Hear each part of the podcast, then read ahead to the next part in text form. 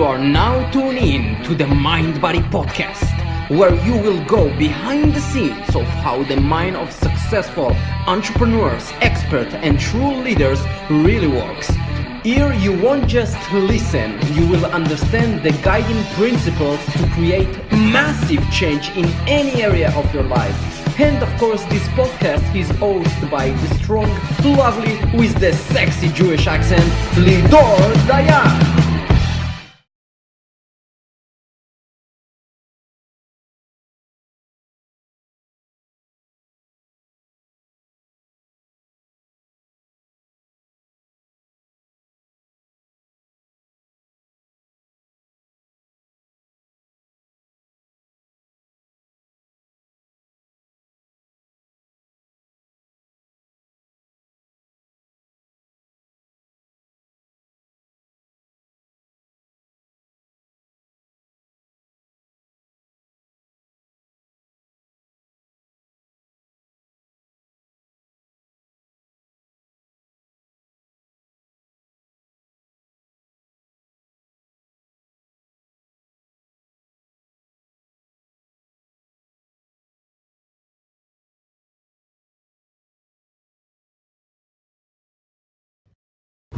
So much for being on the Mind Body podcast. Uh, I'm honored to have you, and uh, I really appreciate uh, the time being on my show. Uh, so I would like you to start by introducing yourself, like in five minutes, so people can know who you are and what you do. First of all, thank you for having me on the show. I appreciate it, man. Uh, my name is Jerry Wardii. I've been in the fitness industry for about 27 years now. Um, I started when I was 15, uh, 15 years old. I got suspended from high school, and um, I thought I was going to take the day off and just chill and do nothing. And my older cousin had a different intention. So he came over, you know, he was still in school. So I'm not really sure why he was even out of school that day.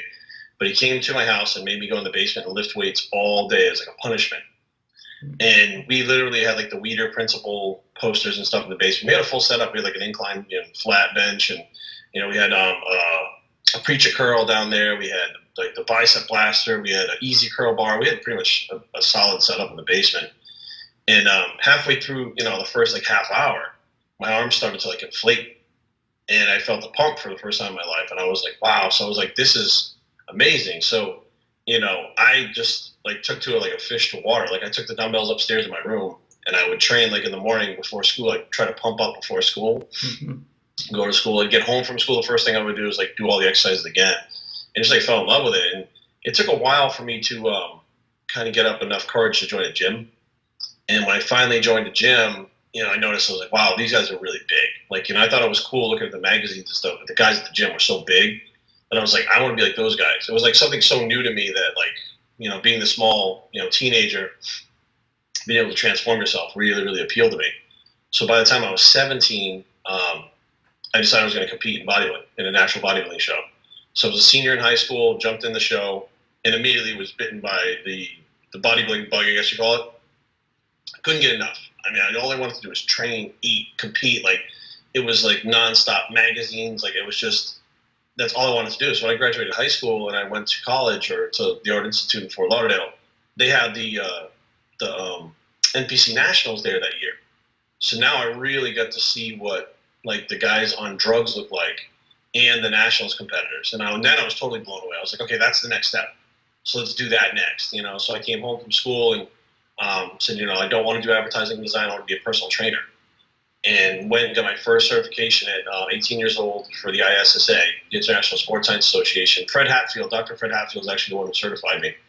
And um, I started as a trainer back then and, you know, just kept on competing and literally competed in bodybuilding for 20 years nonstop. Well, I took a break for about two years and was a professional wrestler. And um, when I came back from professional wrestling, continued to compete – um, competed for 20 years on stage as a bodybuilder. Decided that you know that point, the drugs that I was doing were not going to be good for me. So I had to really kind of take into account that I, you know, I can't do this much longer and get away without hurting myself. So I retired from bodybuilding, and then a couple of years later, when physique was starting to, um, before it was to the extreme level it is now, I was like, well, I think I could try that without having to be on all the drugs. So I competed in physique for three years and get to the national level there. Um, before finally getting on the national stage for physique and realizing within that two years, the drugs had progressed so much in that part of that sport that I was like, I'm gonna have to go back on just as much drugs to do physique. The guys outweighed me by 25 pounds in the, the class, so I was like, there's, they were talking about using insulin and all these different things. So at that point, I just kind of backed off and said, you know, I'm done with competing now. Through this whole time, I'm learning, learning, learning, learning. You know, I'm learning from people like Phil Hernon, who was one of my coaches, Kevin Levrone was one of my closest friends, Jay Cutler who was one of my very close friends. All these people that have been close to me, I've been learning from through the, this whole time of the 27 years. And I started applying it to my personal training. So now, because I'm around those guys, I learned a lot more about diet, I think, than the average person learns when they first start out. Like I mm-hmm. learned that a lot of the gains you're going to get is due to diet. A lot of the fat loss you're going to get is due to diet. Like everything you're going to do is like training's important, but diet's at least 50% of it, if not more. So that led me to the point where I really just wanted to understand more about the diet, like how to manipulate macros, stuff like that, and why, how the body works, stuff like that. That gave me the coin term, the diet guy. I started doing diets for other people's clients at that point because my clients were doing so well in competition that they were seeing them going, well, can you do the diet for my client?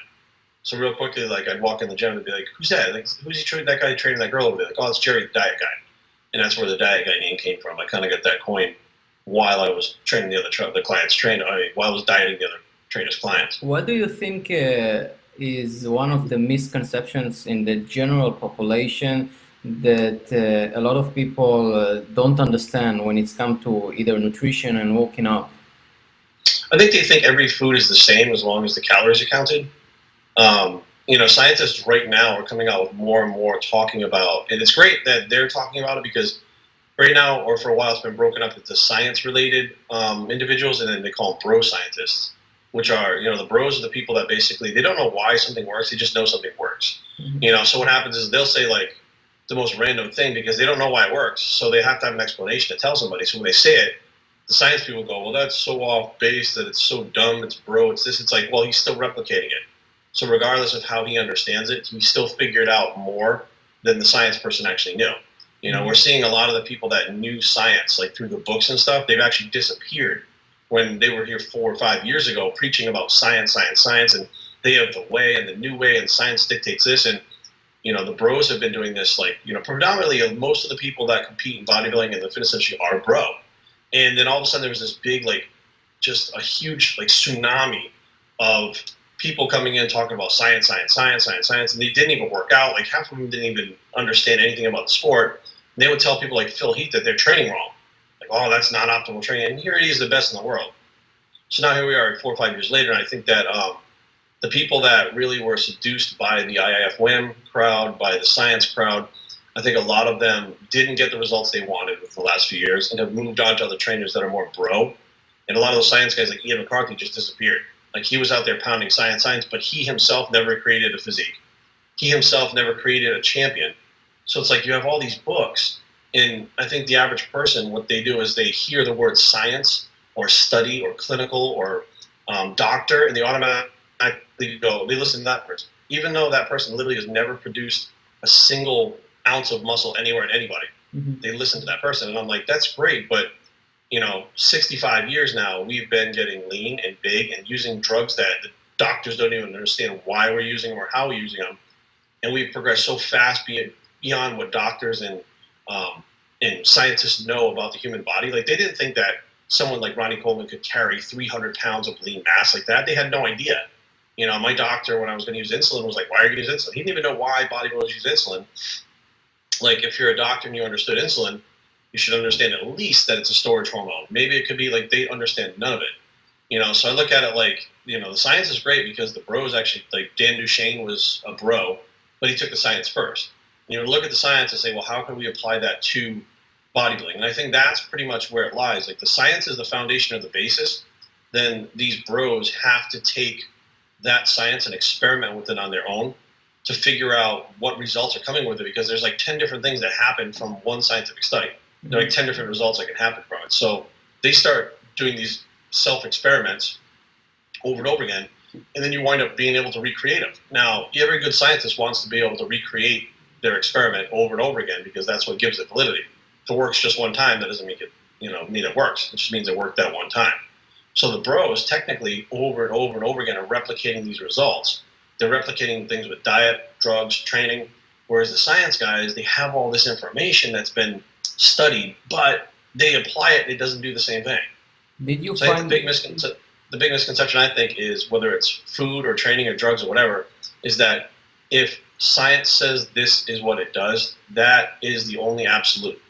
And I think honestly, science says, you know, if you take testosterone, this happens. Like I actually know a chemist that works at NIH, like I live in DC.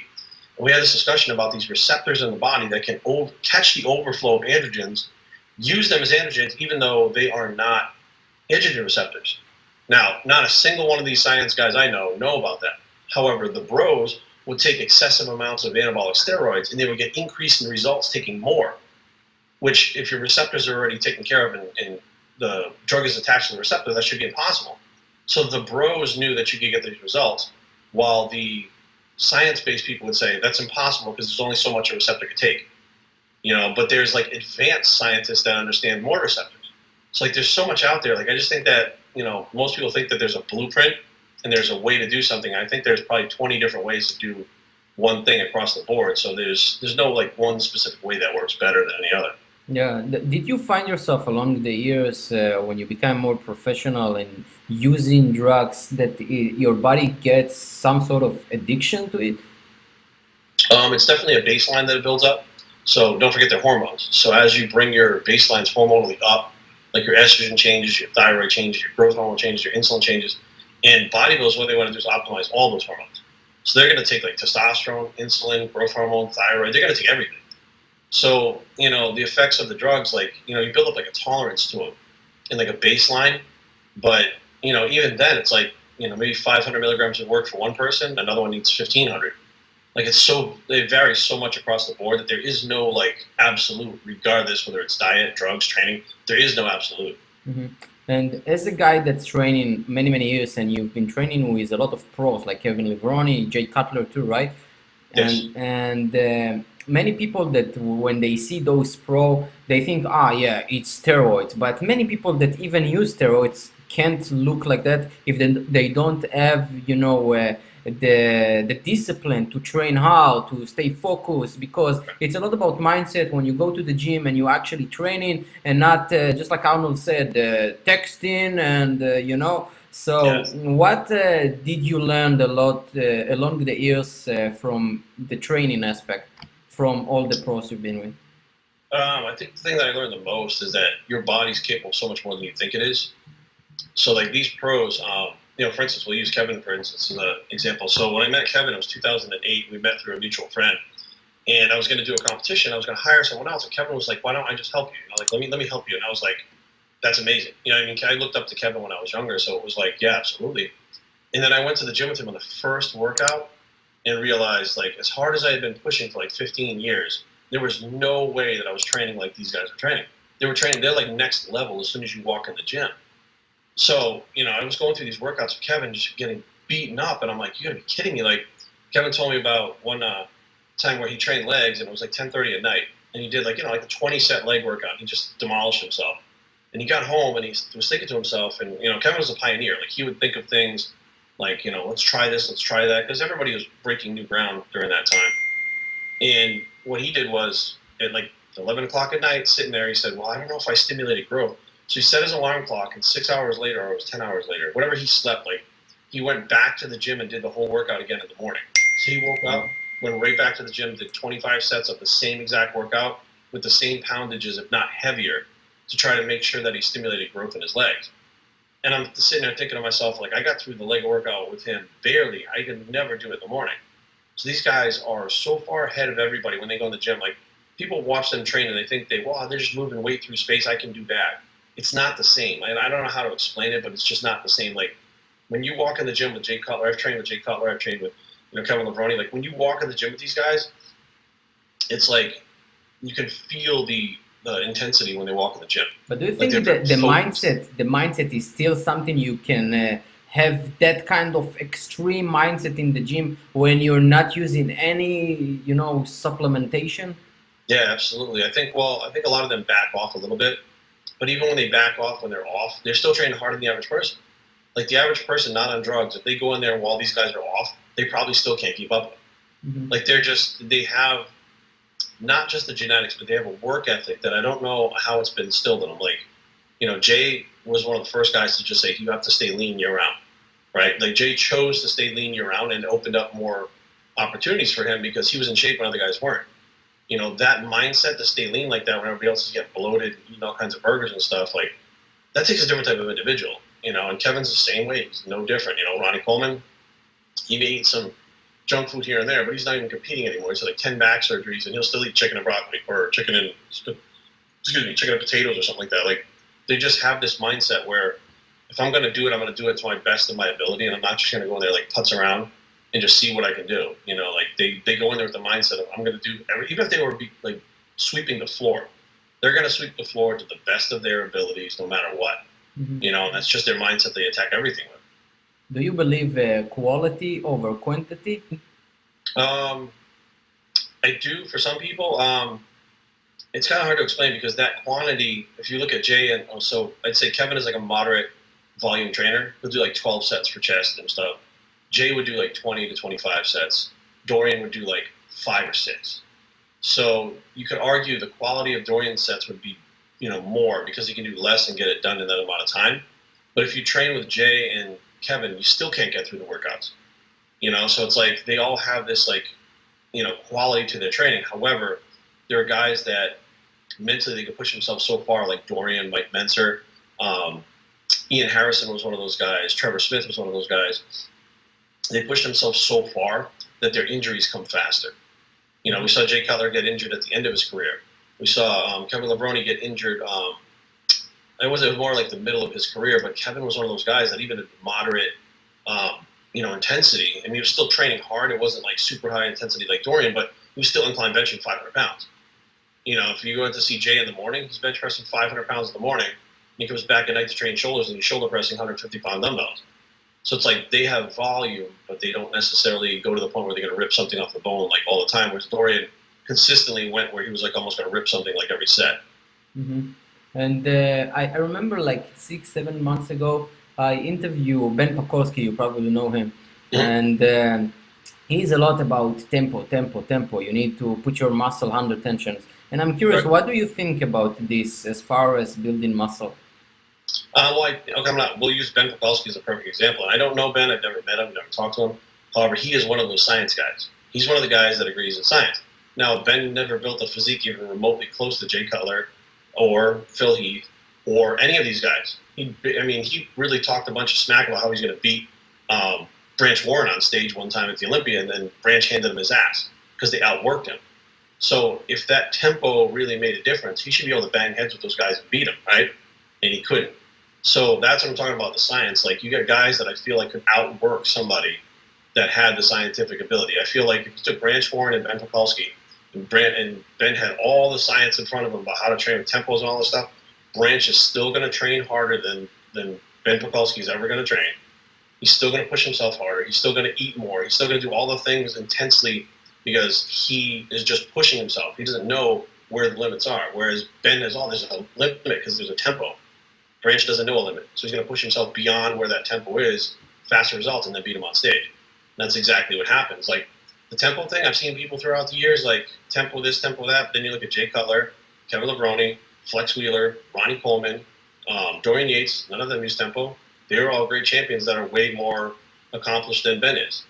So if Ben was correct in his tempo training, he should be able to take anybody and make them a great bodybuilder. And I've yet to see him put someone on the stage that is great. Mm-hmm. So I look at it like that. Like, you know, I think that a lot of people like Ben Pakulski's used with M50 or whatever, MI50 or whatever the thing is. Well, yeah, science based this, science based that. Well, he still didn't live up to the other guys that don't even know anything about science. Yeah. And I'm going to tell you right now, it's not like Ben didn't take enough drugs. You know, I mean, like Ben took drugs like everybody else took drugs. He loaded up his shoulder with synthol. I mean, he did everything the other guys did, except he hid behind science and thought he was very cocky. As a matter of fact, he was very cocky about it. he knew the scientific facts and science this, science that, and he failed. He failed completely. He never won the Arnold. I don't know if he ever really won a show, but he never walked in a decent lineup and did well. So I don't understand how you know people go, well, the science is going to do this. Like I'll tell you right now, I'd rather go train with Jay or Phil Heath or any one of these guys because you're going to learn that you can push yourself so much further than you thought you could, rather than you know train with Ben and learn these tempos and stuff like that, which you know, if it really worked, then he should be cranking out these champion athletes left and right, and that's not what's happening. You know, like matter of fact, some of these great champions used to go train with Dorian, and Dorian would put them through a workout. He crushed them. They couldn't get through the workout. You know, I remember that Dorian. Um, I spent last summer. I spent a weekend in Vegas with Dorian, and I asked him, "Who do you respect the most in the fitness industry?" He said Kevin Levrone. He actually said Kevin Levrone. He said he came out to England. They shut the gym down, and uh, Kevin asked to train back because that was Dorian's body part. And he said Kevin, pound for pound, kept up with him. He said, I don't know what happened after the workout. He might have passed out after the workout. He said, but he kept up with me for the whole workout. You know, uh, Chris Cormier went over there training with him. He wound up throwing up and passing out out back. Like these guys that you know were competing against Dorian when they actually went toe to toe in the gym with him, couldn't stand with him, and that's why he was beating them. You know, so I do think that there's the tempo. I don't think you should train too fast or too slow. You know, I think that there's a, a good in between. Um, but there's definitely something to say that I think the intensity and recovery. I think recovery is the most important part of it that people don't understand. Like these guys know about recovery, and if you ask the average person about recovery, they go like drink a Gatorade. Like they don't understand. You know, like recovery has to take place before muscle growth takes place. Mm-hmm. If that doesn't happen, you won't grow. All these other guys have it down pat. So it's like the little things that they think of, like I'll oh, turn your toes out. Do they like these guys weren't thinking anything like that, and they all became the best. Now, a lot of people again talk about steroids, but they're all taking steroids. So it's like, you know, I got I know guys that weigh 180 pounds are probably taking more than Jay Cutler ever took when he goes on stage. They still don't look like Jay. You know, so it's like they can't match him pound for pound at the gym. They're not going to eat a thousand grams of carbs like he used to eat. Like these are things like I don't know if you've ever tried to eat a thousand grams of carbs, but you get a thousand grams of carbs from clean food down. That's very hard to do, and Jay used to do it all the time. As a natural bodybuilder, you think that uh, a person that's going into the gym need to train more than an hour because there is a lot of misconception about if it's more than an hour then it doesn't really makes any effect. And some like ah oh, because you see people like uh, uh, Ronnie Coleman and people that's uh, very legend they train their ass off like two three hours in the gym.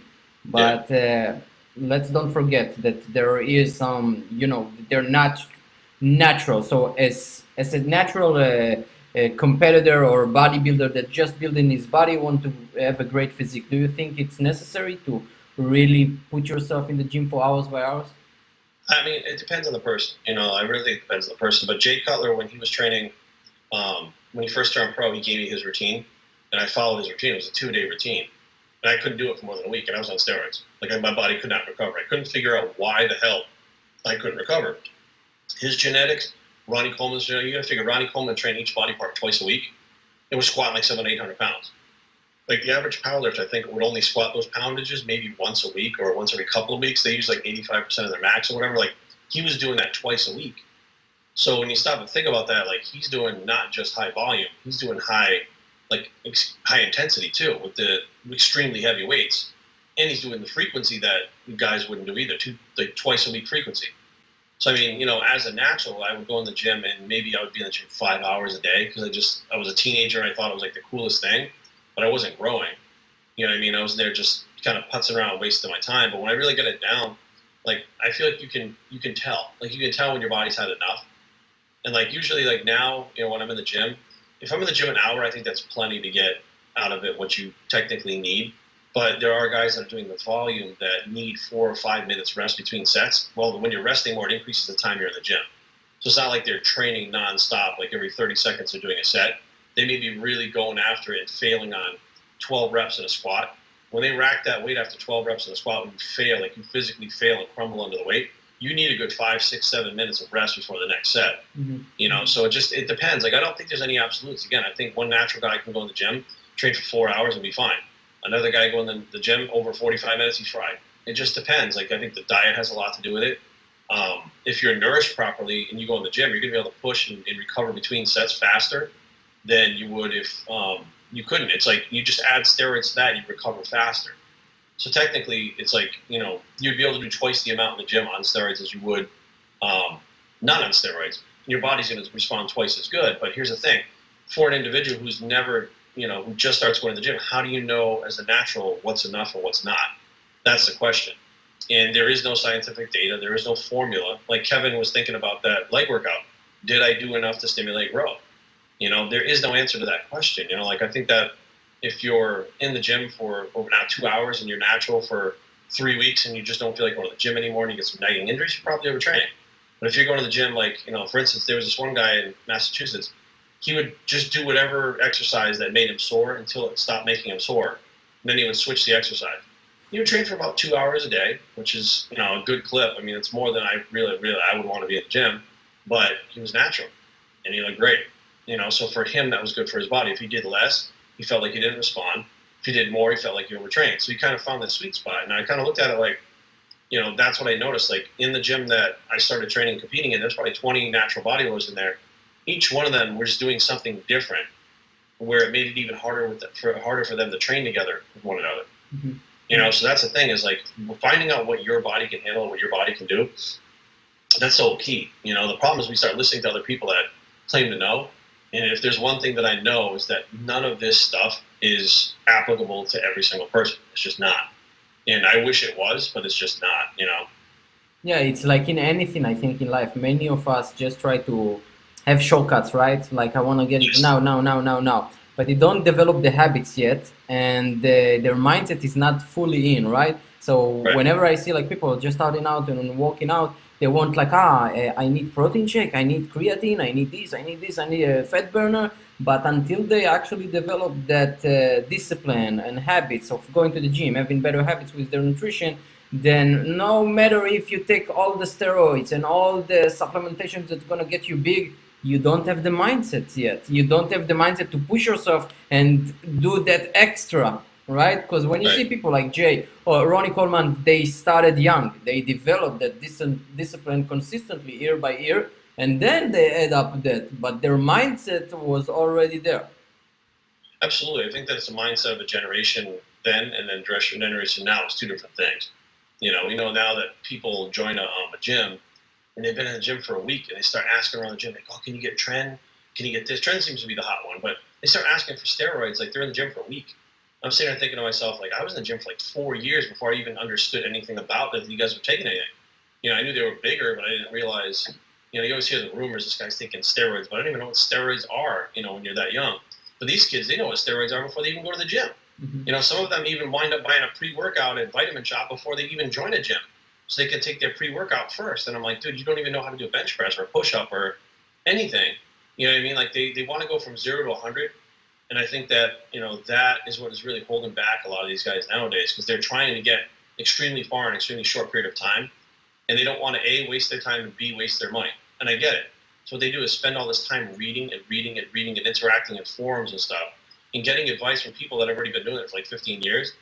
And those people should be responsible enough to tell them, look, you need to go to the gym. You need to get basic movement patterns down. You need to get the basic exercise down. You need to learn how to eat, know how to count macros. You need to learn all these things first before you start thinking about protein powders and pre-workouts and steroids and all this other stuff. You know, like it, it's not. And I think back in the day when we did it, it was you know we didn't have all those supplement options available to us, and steroids were extremely hard to get. You couldn't just walk into a gym and ask someone. You couldn't get them online. Like you had to be in the gym for years and infiltrate that little circle of people that knew about steroids and was taking them, and that kept you in the gym training. You know, we were in the gym training two, three, four years before anybody said anything to us. Mhm. So we already had four years of solid training under our belt, and since we didn't know any better, we were doing hamstrings, calves, traps, forearms. We were training everything, you know, the way that we thought it was supposed to be. Whereas a lot of the guys going now, and they're like squat, bench, deadlift, and that's all they do. They call it push, pull, legs, squat, bench, deadlift, squat, bench, deadlift, or maybe on um, deadlift day they might do a couple sets of chin ups with it. And uh, leg day, they, you know, they only do their squats, or maybe they do some uh, stiff day, legged deadlifts, and they're out of the gym. On their push day, they do bench, they do shoulder presses, you know, they do close grip bench presses, they're out of the gym. You know, they literally are training this one similar way over and over again. I'm sitting there going, like, there's so much more to it than just that to be, you know, if, if all we all we had to do was just that, everybody just be doing that. You know, but instead they're they're in there going, I'm gonna do push pull legs, I'm gonna take my pre workout, tomorrow I'm gonna order a tren online, and you're like, it's like a whole new world that I you know, it's shocking to me.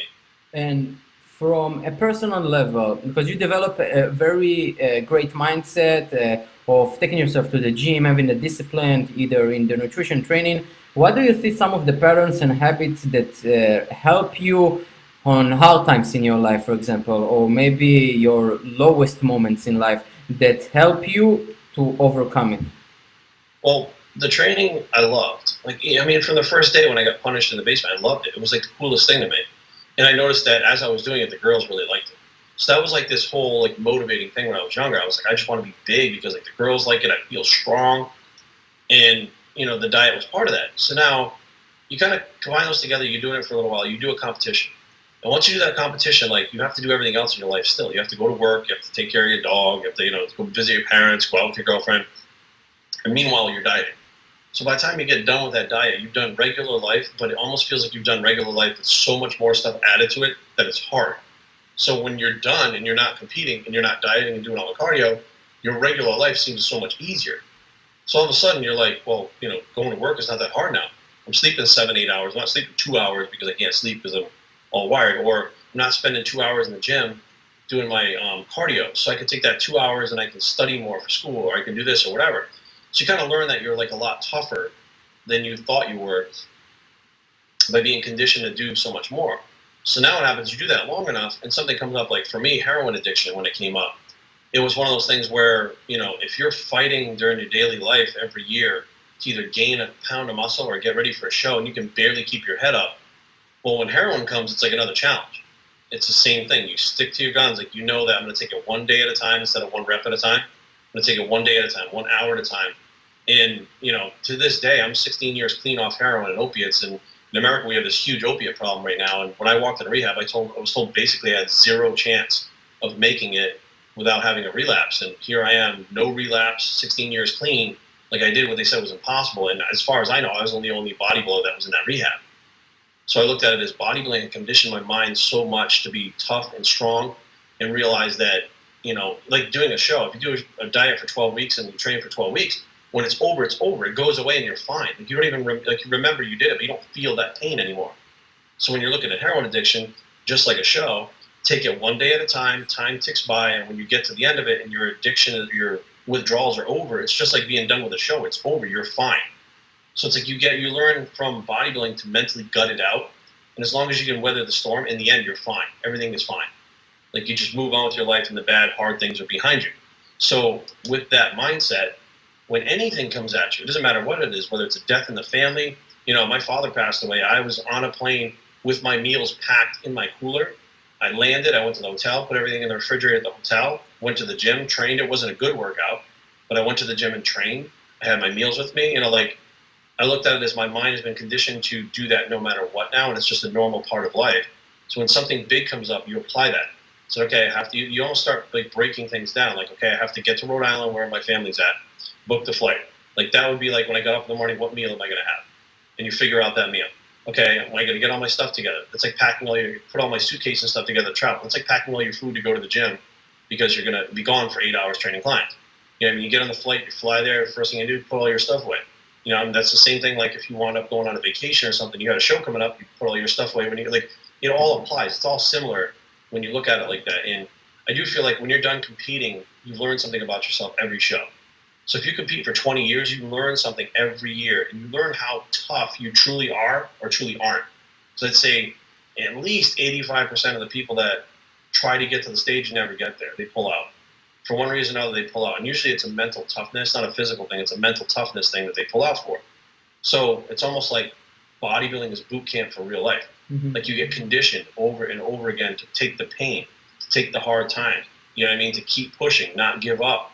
And next thing you know, stuff pops up in your life and you're able to not give up. You're able to push, you're able to move forward, you're able to just keep doing what you do because you're conditioned from bodybuilding to do it. So for people that still in a spot that uh, might not be in heroin addiction, but they have addiction and their body is conditioned to that addiction, what would you suggest for them to do? Because we all know that uh, in order to change any addictions you got to change the routine. You got to switch it with something else that still reward you with some sort of the same results or feelings. I mean i didn't me personally i didn't do that you know um they that's so there's that what you're talking about is just to get somebody off of the drugs you're looking for one stimulus to replace another and that's not how you truly get clean that's how you you get off drugs, but they wind up relapsing, or they wind up eventually just taking one shot and dying, or you know relapsing several times, and sometimes never getting clean at all. You know, sometimes they just wind up you know relapsing over and over again. So you can't just say, "I'm going to take this um, this thing and kind of apply it like that. You have to go, why am I doing this? You know what I mean? Why am I sitting here doing this this drug or this alcohol or whatever? What am I doing to make myself addicted? Like, it doesn't make any sense because it's not fun anymore, right? So you start to work at the root of that problem. So when you're working on that root of the problem, you're learning why you're doing this. So for me, it was when I was a kid, I was molested, and then I had my cousin pass away at an early age in a drunk driving accident. Those two things combined, I held on to. Now, I could have just quit doing drugs and then what took up boxing for the stimulus. You know, what's going to happen is I don't have the tools to deal with things um, emotionally. So when those things pop up back again, other things, I'm going to want to go back to drugs. So the stimulus doesn't necessarily help. What you're talking about is like when you get off the drugs, you have a dopamine low or a serotonin low. So people try to do things to get excitement to bring that back up. You know, go on roller coasters, take up boxing, take up golf, um, take up collecting baseball cards. But that stimulus is only like the small part to get you off the drug. To stay off the drug, you need to work on that root problem, figure out what it is that you're doing and why you're doing it. It's not fun anymore. You know what I mean? So like, there's more than one part of how to get clean. But the main thing is just decide this. I don't want to do this anymore. Once you've decided I don't want to do this, then you need to figure out, you know, because you're going to go through those points where um, I think most people, like you're talking about having a stimulus other than the drugs. Well, I already had bodybuilding the whole time. So it's like, what would I add to that? I just kept going with bodybuilding. I was addicted to heroin. I was competing on stage on heroin. Like my dealer came to the show that day to give me a hit because I needed the hit to get on stage. So my thing was when I was getting out of the, the detox and stuff like that, I just kept doing bodybuilding, focus on bodybuilding, focus on bodybuilding. That stimulus was there all the time. You know what I mean? But it's more of um, the bodybuilding teaches you like self rep, self like I don't want to say self reliance, but you have to rely on yourself. Even if you have a training partner, you're in the gym training on your own. You know what I mean? You have to do the, the training. You have to get up in the morning. You have to eat the meals. So when you look at like addiction, well, you're the one that has to do the work for that too. You have to figure out why you're doing it. You have to figure out what caused you to do it. You have to figure out what the next steps are to keep you off of it and work on the tools that when those bad things arise in your life, you have the emotional tools to deal with it.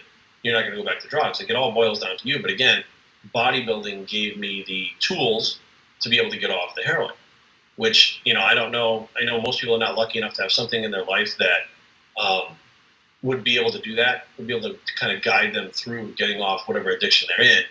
But you know, it's not so much a stimulus. It was more of I needed to keep the routine from the bodybuilding lifestyle that kept me going while I was going through the addiction. Mm-hmm. So when the, when I walked away from the drugs, I still had that routine. I get up in the morning, do my cardio, eat my meal, go to the gym. You know what I mean? Like I still had that routine. Whereas a lot of people doing drugs, they just sit around the house, do nothing all day, all night. They're just on drugs. But when you stop, what do you do? You're bored. There's nothing left to do. You know what I mean? So they start trying to find other things. You know, they're like, okay, maybe I'll take up boxing or the gym or whatever. And, and that's the stimulus you're talking about because they're trying to get away from one thing to the other. But for me, it was the routine and not really the stimulus that got me through that period, that transitional period to get off drugs. So I think it's getting a good structure with a, a, compelling future. So you have a purpose in life because when you don't, yes. just like you said, like if you're bored and you like just try to switch it with something else, but you, you're not crystal clear, you're not focusing your life, or you have a goal, then you will get around and you will do the same old shit, right? Yeah, I mean, you gotta be willing to change your entire life too. Like, I moved away from my home. You know, I live about nine, ten hours away from where I live to get away from all the people that were involved with it, um, get away from everything that I knew. You know, like it. You have to be willing to do whatever it takes to get clean. And the thing about bodybuilding is, you're willing to do whatever it takes. You'll take any drug, You'll eat zero carbs. You'll do three hours of cardio a day. You'll do whatever it takes to win that show. So that mindset is bred into you as a bodybuilder, like whatever it takes, like the Rich Piana mindset, whatever it takes, whatever it takes. Like, you know, people would say something like, "Oh man, we're gonna have to cut your carbs." I don't care, whatever it takes to get to this day. I don't give a shit. So how did you, know, you deal, the, for example, when you like felt that urgency to do this again with addiction or you something, or the addiction? Like you have like uh, you you find yourself in a point like your body and your mind start to like think about it. You feel always, it. Yeah. So yeah, it never goes away. It's always there. So um, when you have pain, you immediately want to medicate to get rid of the pain. So when you have some kind of emotional pain, you want to medicate by taking drugs, you know, to, to stop that thought process. So what I do now is like, you know, I I never get to the point where I want like nothing affects me to make me want to do it, but I'll have dreams and nightmares that I'm taking it. Like I'll wake up in cold sweats that I, I was doing heroin. Like it's the most bizarre thing. Your brain never lets go of it for the rest of your life. But you have to realize that you know, it's a chemical thing. It's not real. You know what I mean? Like your body doesn't need that to survive. It's not air. It's not food. It's a chemical that your brain wants because it wants to be at ease.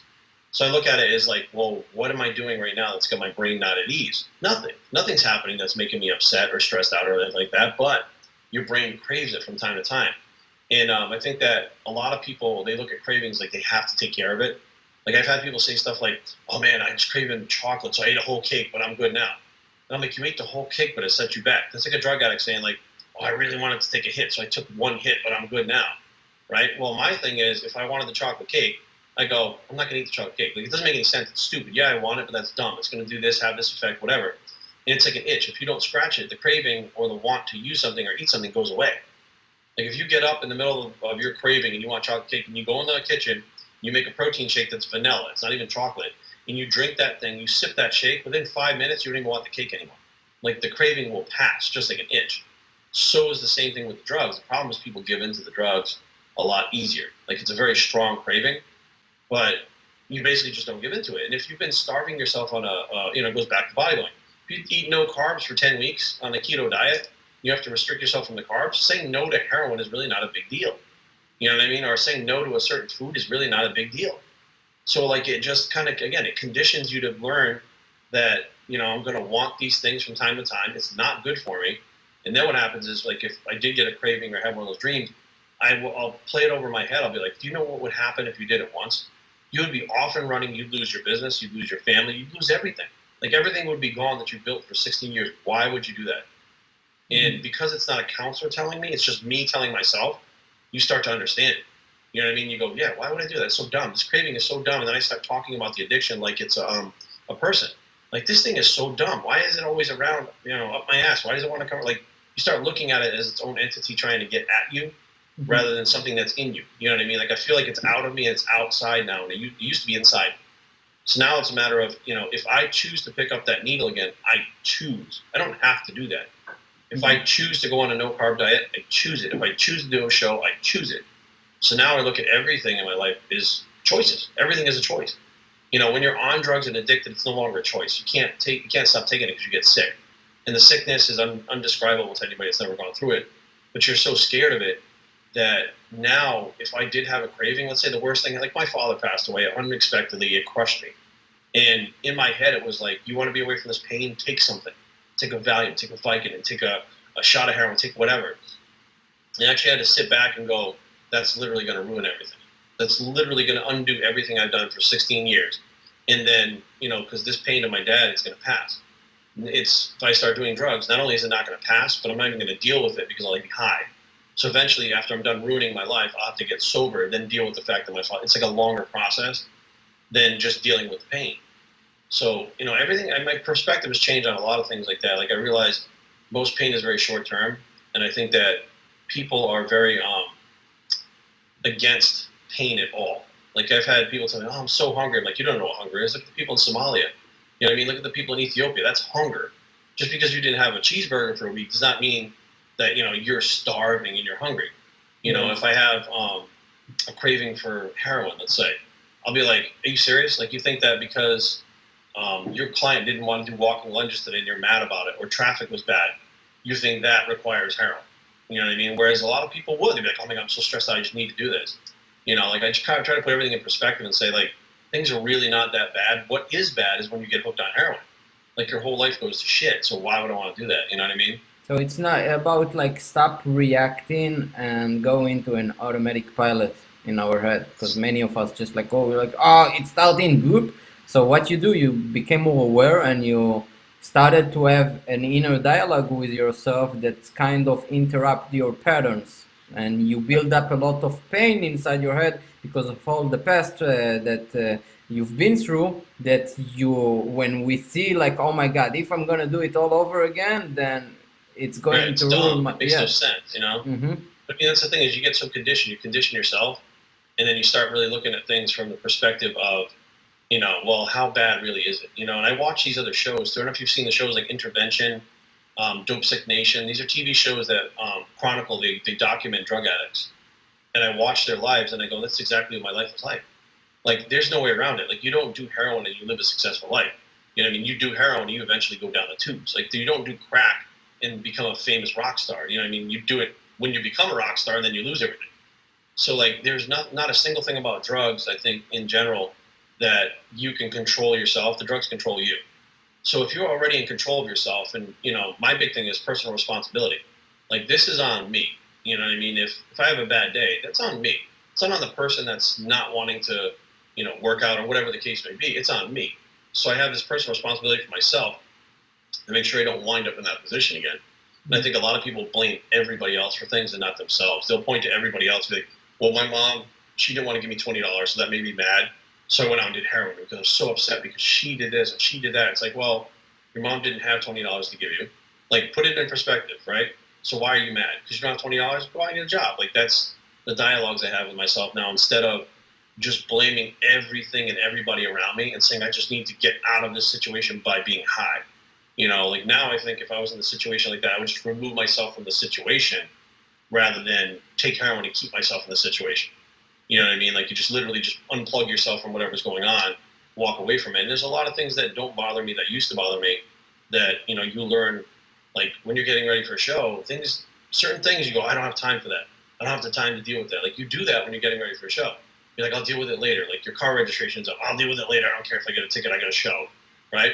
But those same people, if they're addicted to heroin, can't say, well, I'm gonna, um, you know, I'm gonna, I'll deal with it later. I just want to get off heroin. You know what I mean? Like I'll just deal. They'll be like, oh, I can't go to rehab because I have a kid. I have this. I have a job. I have that. Like they, there's all these excuses as to why they can't do it, as opposed to why they can do it. You know what I mean? Mm-hmm. Yes, uh, that's very powerful what you talked about today, and I believe it's going to help many people because many have, I don't say maybe drug addictions, but we all have some sort of uh, bad habits or addictions that uh, we must be aware of, including myself. And once you are uh, start having more awareness and you build up that pain inside of you and understand that it's gonna cost you and your dreams if you're not gonna change it, then eventually we, we start making those little change. So the last question I have for you is what would be the legacy you would like to leave? Hmm. I want, well, you know, we'll, we'll just, we just fucking be honest, fuck it. Um, my dad passed away two years ago in October. We're coming up on the second anniversary. And um, he told my mom not to have a funeral.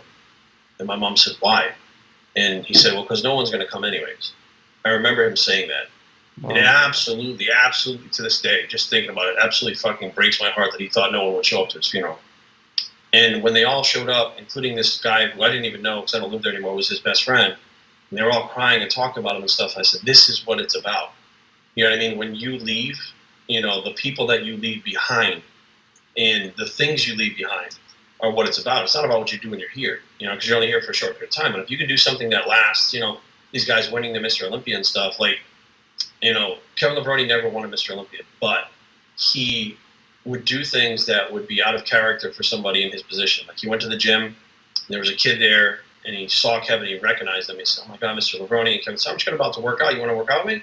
the kid was like, "Oh my god, yes, yeah." Uh, oh. So he works out with Kevin. He's having this great time and taking pictures and stuff. And then he writes Kevin a letter and leaves it at the gym a couple days later. And he said, "Actually, was at the gym. He goes, I was on my way home to kill myself. He's like, I had enough and I was going to kill myself, but you literally made me feel like somebody. You know, that took no no skin off Kevin's back whatsoever. You know what I mean? He was just like, yeah, it's to work out. You know, whatever. Treated him like another human being. Like he was just another person. Like he was on the level with Kevin and that kid's life has changed forever. You know what I mean? He's still alive. So my thing is like I don't know whether it's going to be through YouTube, whether it's through speaking engagements, podcasts, whatever it is. Everything I leave behind, I want to affect people, even if they don't remember it was me. Even if they remember it was me that said it or it was me where they learned it from. I don't care about my name. I don't care. What I want them to do is be aware that, well, not have them be aware, but I want them to have things at their disposal that make their lives better, make them think, make them be individuals, and that is my legacy. My legacy leaving it behind is just to leave a better place when I'm gone than when I got here. You made me speechless. Wow, uh, that's that's good. wow, that's deep, man. Uh, wow, thank you so much for the time. I, I really appreciate it. Uh, you shared with us uh, a lot of good stuff, uh, including your own personal journey and your own setback. So I want to acknowledge you on that. And uh, where can people find you, of course? Uh, bios3training.com is my website. Um, all my social media, um, Jerry Ward. If you look for Jerry Ward, you're going to find it. On my Instagram, it's Jerry Wayne Ward. I actually use my middle name now that my father passed away. Um, it was both of our middle names. So as a kind of a tribute to him, I use um, Jerry Wayne Ward. But if you type in Jerry Ward bodybuilding on in Google, i am like pretty much the only one that pops up. So Jerry Ward bodybuilding on Google, you'll find me instantly. Awesome, and you're doing an amazing job, man. I saw your Instagram, like five thousand posts, and you have your your big YouTube channel. So keep up the good work, man. That's that's really Thanks, inspiring. Appreciate it. Thank, Thank you. you so much, man. If you enjoyed this interview or any other one from the Mind Body Podcast, feel free to subscribe to my podcast at iTunes, Spotify, SoundCloud, and at my YouTube channel. Also, feel free to share this podcast on Instagram by tagging the Mind Body Podcast.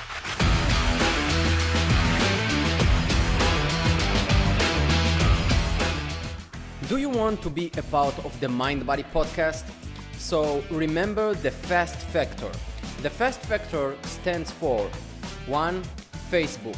Become a part of the Mind Body Podcast community by joining our Facebook community just by searching on Facebook the Mind Body Podcast community. Number 2. Act. Don't just be a passive listener. Act upon what you've just learned by applying one simple thing from any episode or interview. 3. Subscribe. Don't forget to subscribe to the podcast on iTunes, Spotify, SoundCloud, or if you're visual like me, then just search the Mind Body Podcast on YouTube. And number 4, train others. Cause just like I always says, leaders create leaders, and you're all here to grow together.